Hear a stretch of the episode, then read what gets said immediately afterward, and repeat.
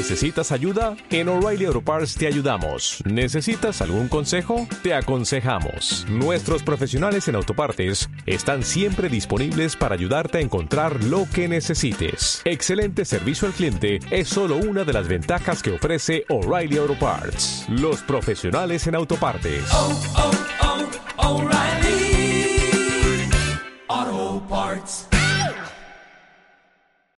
92.6 FM.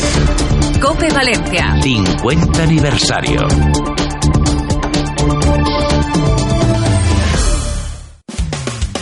Colegiados. Cada semana la actualidad de un colegio oficial, su trabajo, retos, todas las cuestiones que interesan a los profesionales y a la sociedad en Colegiados. Cope Valencia. Estar informado.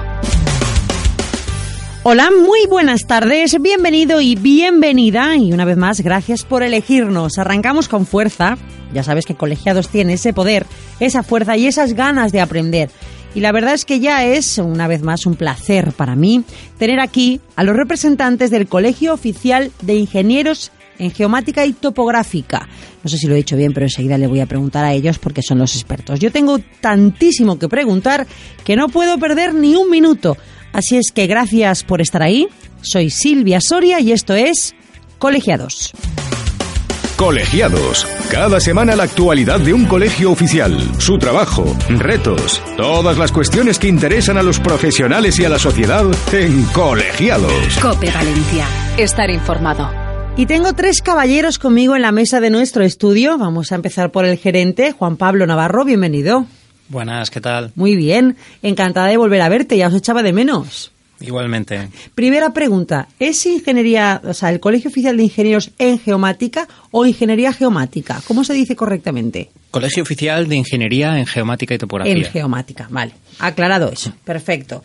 Bueno, y tenemos al presi, Gabriel, Gabriel Donaire, presidente, bienvenido. ¿Qué tal, Silvia? Buenas tardes. Muy bien, a ti también te echaba de menos, ¿eh? Sí. Que conste. y yo igualmente. La verdad es que un éxito total los primeros programas. La gente no ha dejado de hacernos preguntas y creo que traéis alguna consulta del buzón. Y eso ¿eh? es buena señal. Sí, sí, es buena ¿eh? señal. Se mueve, se mueve la cosa.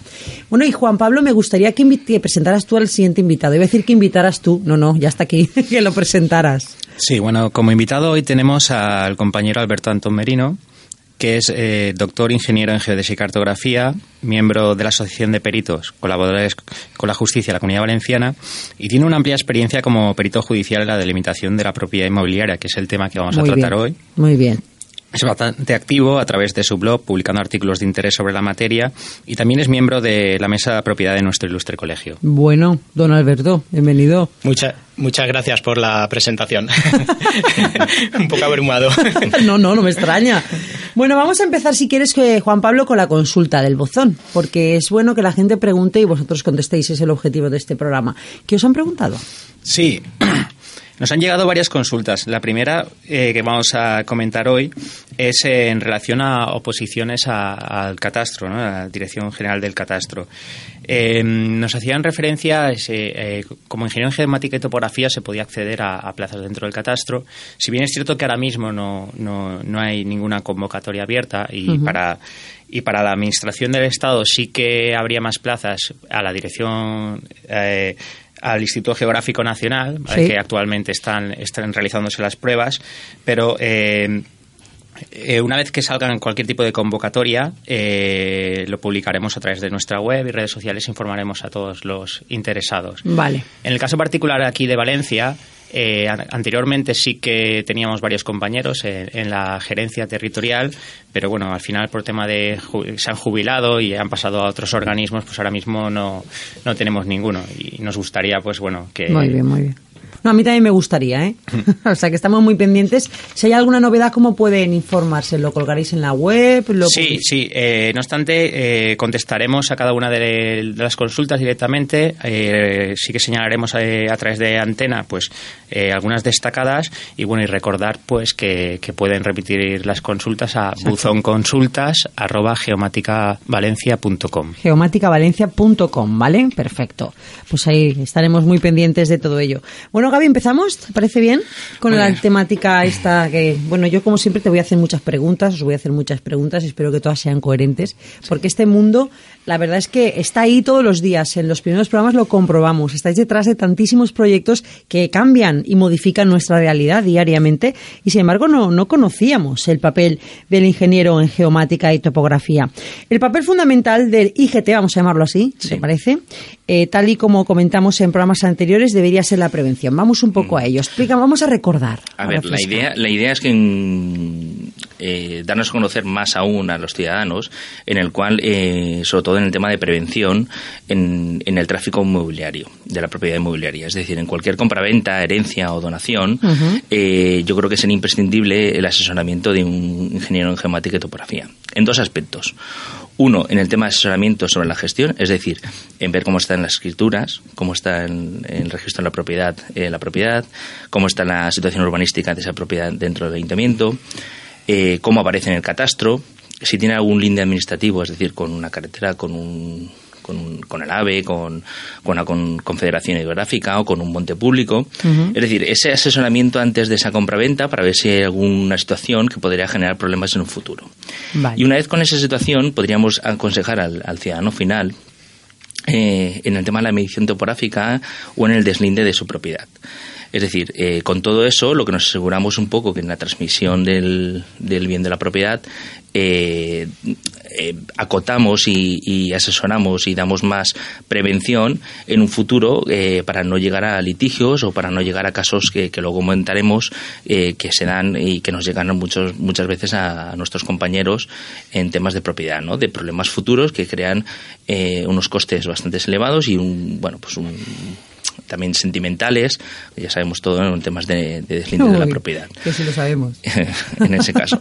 Y eh, nuestra, nuestra- bueno, la idea que nosotros eh, tenemos y que la ciudadanía es un poco darnos a conocer, eh, pues en- en- intentar eh, esa prevención tanto en temas de propiedad rústica, que bueno, siempre se nos asocia más a rústica, pero también en urbana. Porque también en urbana, sí, sí, claro, bueno, en urbana también pueden haber eh, problemas de, de afecciones urbanísticas o de que esté mal en catastro o de que eh, haya un linde con, con una carretera que pueda tener problemas futuros.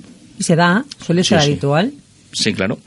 Muchas veces el, el problema que hay es que... En eh, rústica lo conozco mejor, en urbana no lo sé. Sí, pero en urbana puede ser eh, que luego, bueno, pues si quieres ya entro en, en temas de, de ejemplos. Sí, me Vale. encantaría, es como mejor lo entendemos todos, Sí, no, al final es como todo. Eh, puede ser que una propiedad eh, tenga eh, en, en el catastro Mm. 500 metros cuadrados y en el registro de la propiedad 500 metros cuadrados. Vale. Y, imaginemos el caso. y hay, y hay una compraventa y bueno pues sigue esa- siga toda esa transmisión y se, y se venda ¿no? en el caso cuando ese nuevo propietario eh, adquiere esa propiedad eh, pues vaya y quiera construir eh, pues su chalet dentro de, de su propiedad ¿no?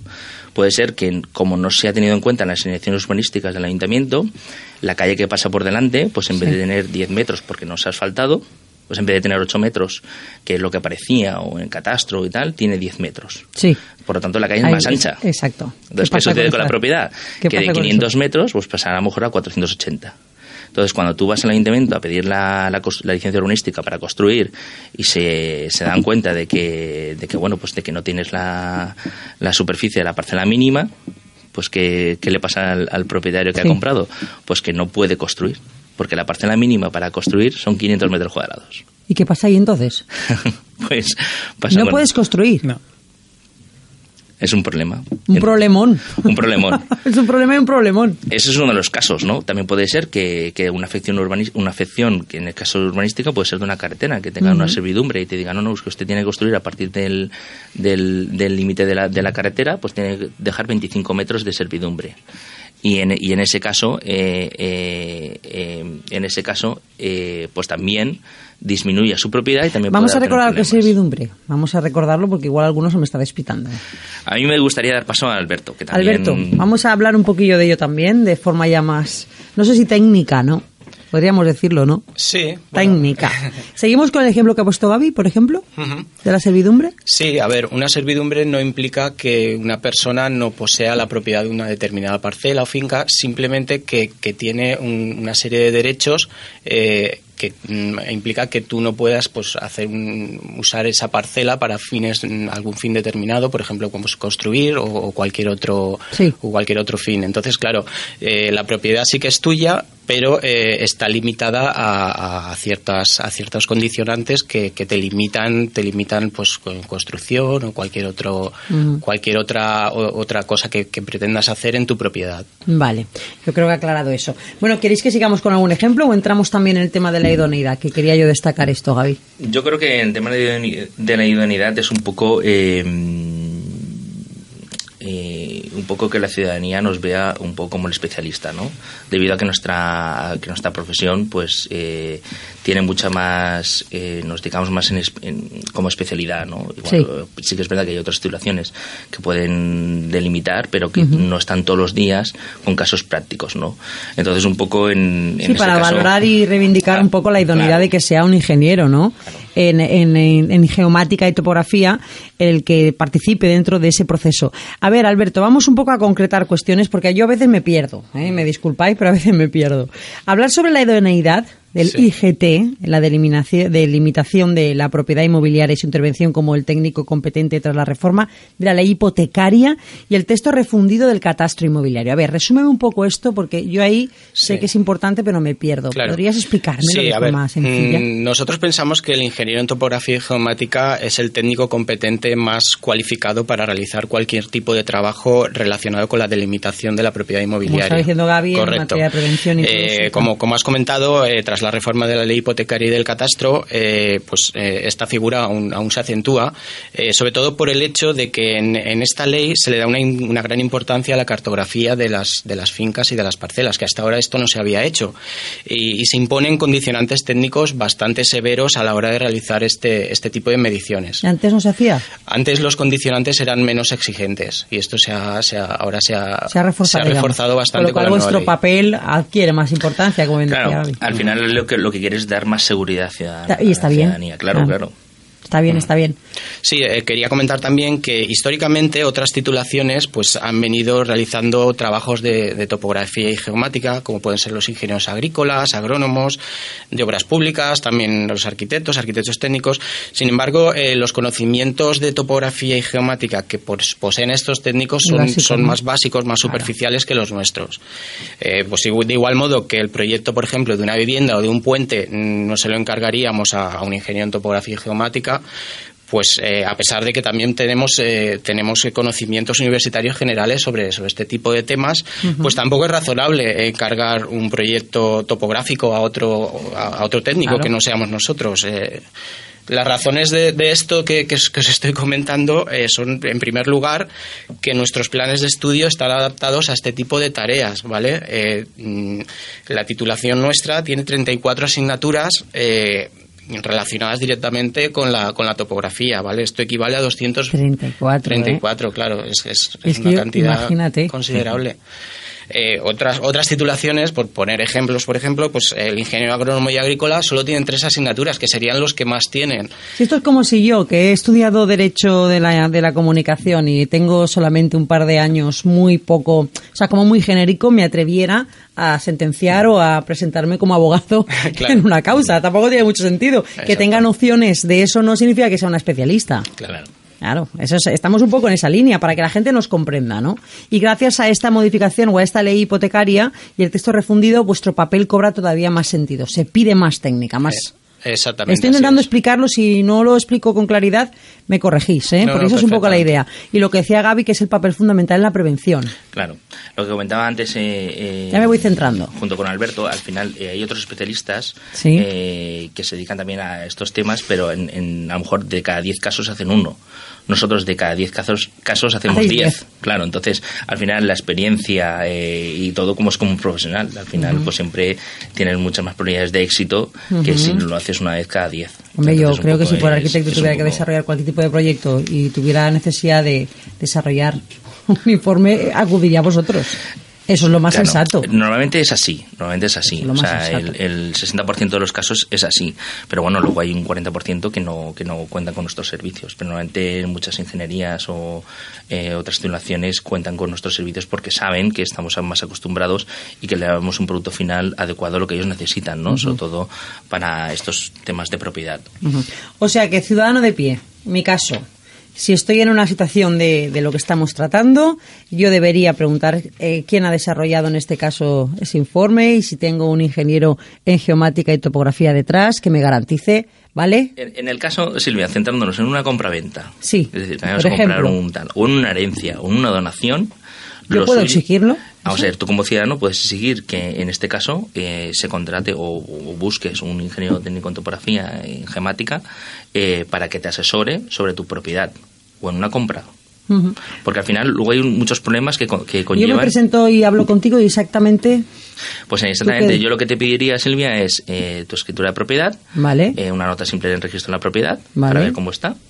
Eh, en el catastro, ver tu situación en el catastro, eh, pedir información urbanística al ayuntamiento de turno donde está en tu propiedad y si hay algún algún linde administrativo que pueda afectar a tu propiedad. o alguna Y- circunstancia como la que has Claro. comentado. Entonces, la- en, en todo ese caso puede ser que esté bien y que no haya ningún tal, por lo tanto, Mejor. mi asesoramiento sería, oye, mira, mm, cómpralo o, o en esa herencia que, que siga para adelante, porque no hay ningún propiedad. Y en el caso de que hubiese pro- eh, problemas con, con el ayuntamiento, con el catastro o, o con tu superficie en el registro, eh, pues se te asesoría, se te asesora- asesoraría eh, en temas de una medición topográfica o un deslinde. Ya, ya, o en el ya. caso de, de- de registro, hay casos, por ejemplo, de identificación de la propiedad. Es decir, hay gente que, que viene a nuestros despachos porque no sabe dónde tiene la propiedad. Que también, sí, sí. O sea, Se- se tiene una escritura, tiene una escritura. Alberto hace, sí, sí, sí, sí. O sea, que es más, es más común de lo que yo sí, creo. Sí, sí, no, no. En, en, en ese caso, o por ejemplo también, pues eh, definiciones de aline- alineaciones urbanísticas, es decir, por dónde va nuestra propiedad o el ayuntamiento por donde nos, nos dice que va. Es decir, una alineación que, que colinda con nuestra propiedad. Entonces, vuelvo a insistir en el tema de prevención, ¿no? Es sí. decir, el ciudadano lo que tiene que hacer es decir, bueno, voy a comprar una cosa, voy a heredar o, voy a, o me van a donar y lo, lo ideal sería un pequeño asesoramiento. Puede ser que un asesoramiento sea pequeño y en el cual, pues, oye, esté todo bien o puede ser que ese asesoramiento conlleve a arreglar la situación de, de tu propiedad. Y luego ahí ya, y luego allí, pues, pues bueno, ya se, se soluciona toda esa propiedad y luego ya, pues... eh, a ver, que saben. muy bien. Yo sé, Juan Pablo, que en todo esto, justamente, yo sé que voy siempre hacia la garantía del ciudadano. ¿Eh? Porque, claro, vosotros, yo os lo digo muchas veces, sois ingenieros en geomática y topografía.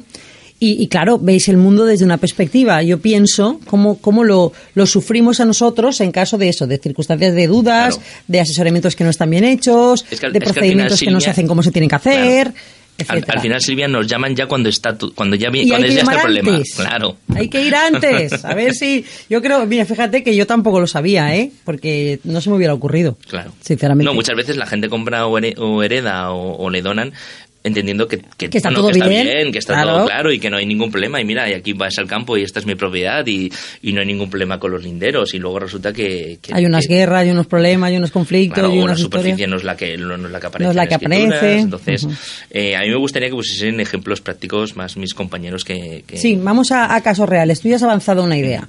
Yo creo que vamos centrando el tema. Pongamos ejemplos, Alberto. Sí, a ver, otra... Cosas habituales que suceden en sí, estos sí, sí, casos. hay, hay bastantes, pero un problema que se produce desgraciadamente con, con mucha frecuencia en, en nuestro país es, es- es el siguiente, es que voy a contar. Pues, por ejemplo, vamos a poner un, un ejemplo. Eh, se urbaniza un solar, se hacen las aceras, se ponen Mm. los servicios y en este solar se proyecta construir, pues, por ejemplo, 10 viviendas, ¿vale? Eh, cada uno de los propietarios pues comienza a construir su vivienda dentro de, de su parcela y bueno, ¿y qué sucede? Sí. Pues que en muchas ocasiones cuando llega el, el último propietario resulta que no le cabe la vivienda. ¿Vale? Eh, porque no tiene la superficie mínima para poder edificar. Es algo. Es, es Bastante así. habitual, ¿eh? Bastante Sí, sí, sí. habitual. ¿Y ahí qué Eh, y, y esto es debido a que las parcelas pues se han dividido de forma de forma errónea, ¿vale? Eh, quedando en la última parcela menos superficie real eh, de la que determina el proyecto urbanístico. Eh, consecuencia de esto, pues que el último que llega se queda sin, sin poder construir, así de, así de crudo. Es, eh, estos problemas pues se solucionarían, como ha comentado Gabriel, pues con, Con la intervención de, un, asesoramiento previo de un ingeniero en topografía y, y geomática, pues realizando un estudio previo, un levantamiento topográfico y luego también importante un replanteo y un marcaje de, de los límites de, las, de esas parcelas. Esto es un caso que se Mm. O sea, que si alguien está en una situación así, ojo, ¿eh? Vale, Sí. perfecto. Otro, otro ejemplo. Esto de los ejemplos lo veo con claridad. Vamos. Eh, sí, que eh, otro ejemplo también que, que se produce también habitualmente, eh, ahora no tanto, pero, pero hasta ahora era, era bastante habitual, eh, son el, eh, problemas relacionados con las, con las dobles inmatriculaciones. Y voy a poner un ejemplo dramático que me sucedió a mí. ¿vale? Eh, pues hace unos años un abogado me llamó para realizar un, un informe pericial sus clientes pues eran una pareja pues que habían empleado todos sus ahorros en, en la compra de, de un terreno para montar un restaurante, un pequeño negocio familiar. Sí. Eh, pasado un año de, de estar funcionando este, este negocio, pues recibieron una demanda judicial de una entidad financiera ¿Te eh, alegando que la finca que habían comprado pues les pertenecía a ellos. Vamos, imagínate. imagínate la situación. o sea, Madre mía. Y parece increíble, pero en España estos casos se siguen produciendo, ¿vale? Es, es- es increíble, es poco conocido, pero, pero es así. Y esto pues resta seguridad jurídica al, al mercado inmobiliario, ¿vale? En este caso, afortunadamente para mis clientes, pues ganamos el juicio. Realizamos un estudio de los títulos de propiedad y de diversa documentación, como fotografías aéreas antiguas, eh, ¿Fue mediciones, eh, bueno, mm, tuvo su complicación. Pero bueno, mm, sí Se- que pero tampoco se- fue de, los más, de, de lo más, complicado, complicado. ¿vale? Pero bueno, sí que tuvo cierta complicación. Y al final pudimos demostrar que la finca pertenecía a los dueños del, del restaurante, ¿vale? Sin embargo, pasaron tres años de, de auténtica pesadilla, ¿vale? Yo, yo los vi llorar en algunas ocasiones en, reuniones que tuvimos, pero es que lo podían haber perdido todo por, por este problema. Por esa tontería. En este caso, Tontería entre comillas. sí. Silvia, es una doble inmatriculación, lo que quiere decir para, para los oyentes, es decir, que tenemos dos títulos de propiedad, dos títulos de propiedad en el cual recaen sobre una misma superficie. Ajá. Entonces, eh, quiere decir que, que- que es una doble inmatriculación. Entonces, en este caso, eh, eh, las personas que tenían el restaurante están tres años con una incertidumbre en su negocio y con un, un sentimiento eh, bastante eh, agrio, incluso porque todo depende de la justicia. Al final, eh, puede ser que se demuestre, bueno, con un buen perito, ingeniero técnico en topografía y geomática, que demuestre que la situación tiene. Pero puede ser que al revés. Es decir, puede ser que la razón la tenga el otro. Buah, Entonces, eh, has perdido tu propiedad. buah. Entonces, por eso es tan importante el tema de la prevención. Sí, Es sí, por eso. Aunque, aunque en estos casos, problemas. Alberto, es más complicado, ¿no? Porque mm, que aparezca otro con otro título de propiedad, Eso- ahí es- Sí, es, ahora- es- es difícil de, ya- de- de prevenir, ¿no? Porque, Sí, sí. porque realmente son dos títulos que tú no puedes llegar a acceder a, claramente a, a que otra Vosotros persona... eso no lo podéis saber. No ¿O sé, sí? Alberto. Eh, a ver, en- todo esto viene por, por la razón de, de este despropósito, es la descoordinación en el fondo entre el catastro y el registro de la propiedad. Es algo que, que se lleva peleando bastante tiempo y es que el hecho de que el registro de la propiedad no tenga de forma general eh, planos de las fincas, sí que, sí que algunas veces sí que hay planos, pero de forma general no es así para todas las fincas. ¿Y por qué no es de forma general? Debería, ¿no? Mm, Pues a mi modo de ver sí, Debería, pero, pero no, debería. es, no- no es así, no es así. Y, y bueno, pues eh, ninguna institución en España vela de forma general por la correcta delimitación de, de la propiedad. Excepto el con la- colegio, que estáis con la- trabajando con la nueva. Con la nueva reforma se intenta mejorar este, este aspecto, pero, pero bueno, aún, aún no lo hemos conseguido realmente. Y en ese sentido, Juan, eh, ¿qué, qué estáis haciendo por lo que veo? Porque estáis trabajando justamente para proteger al ciudadano. Sí, nuestro colegio está trabajando activamente, pues tanto con la Dirección General del Catastro y otros colectivos, operadores jurídicos, ya sean notarios y registradores de la propiedad, para garantizar la seguridad del ciudadano en, en la delimitación de la propiedad inmobiliaria.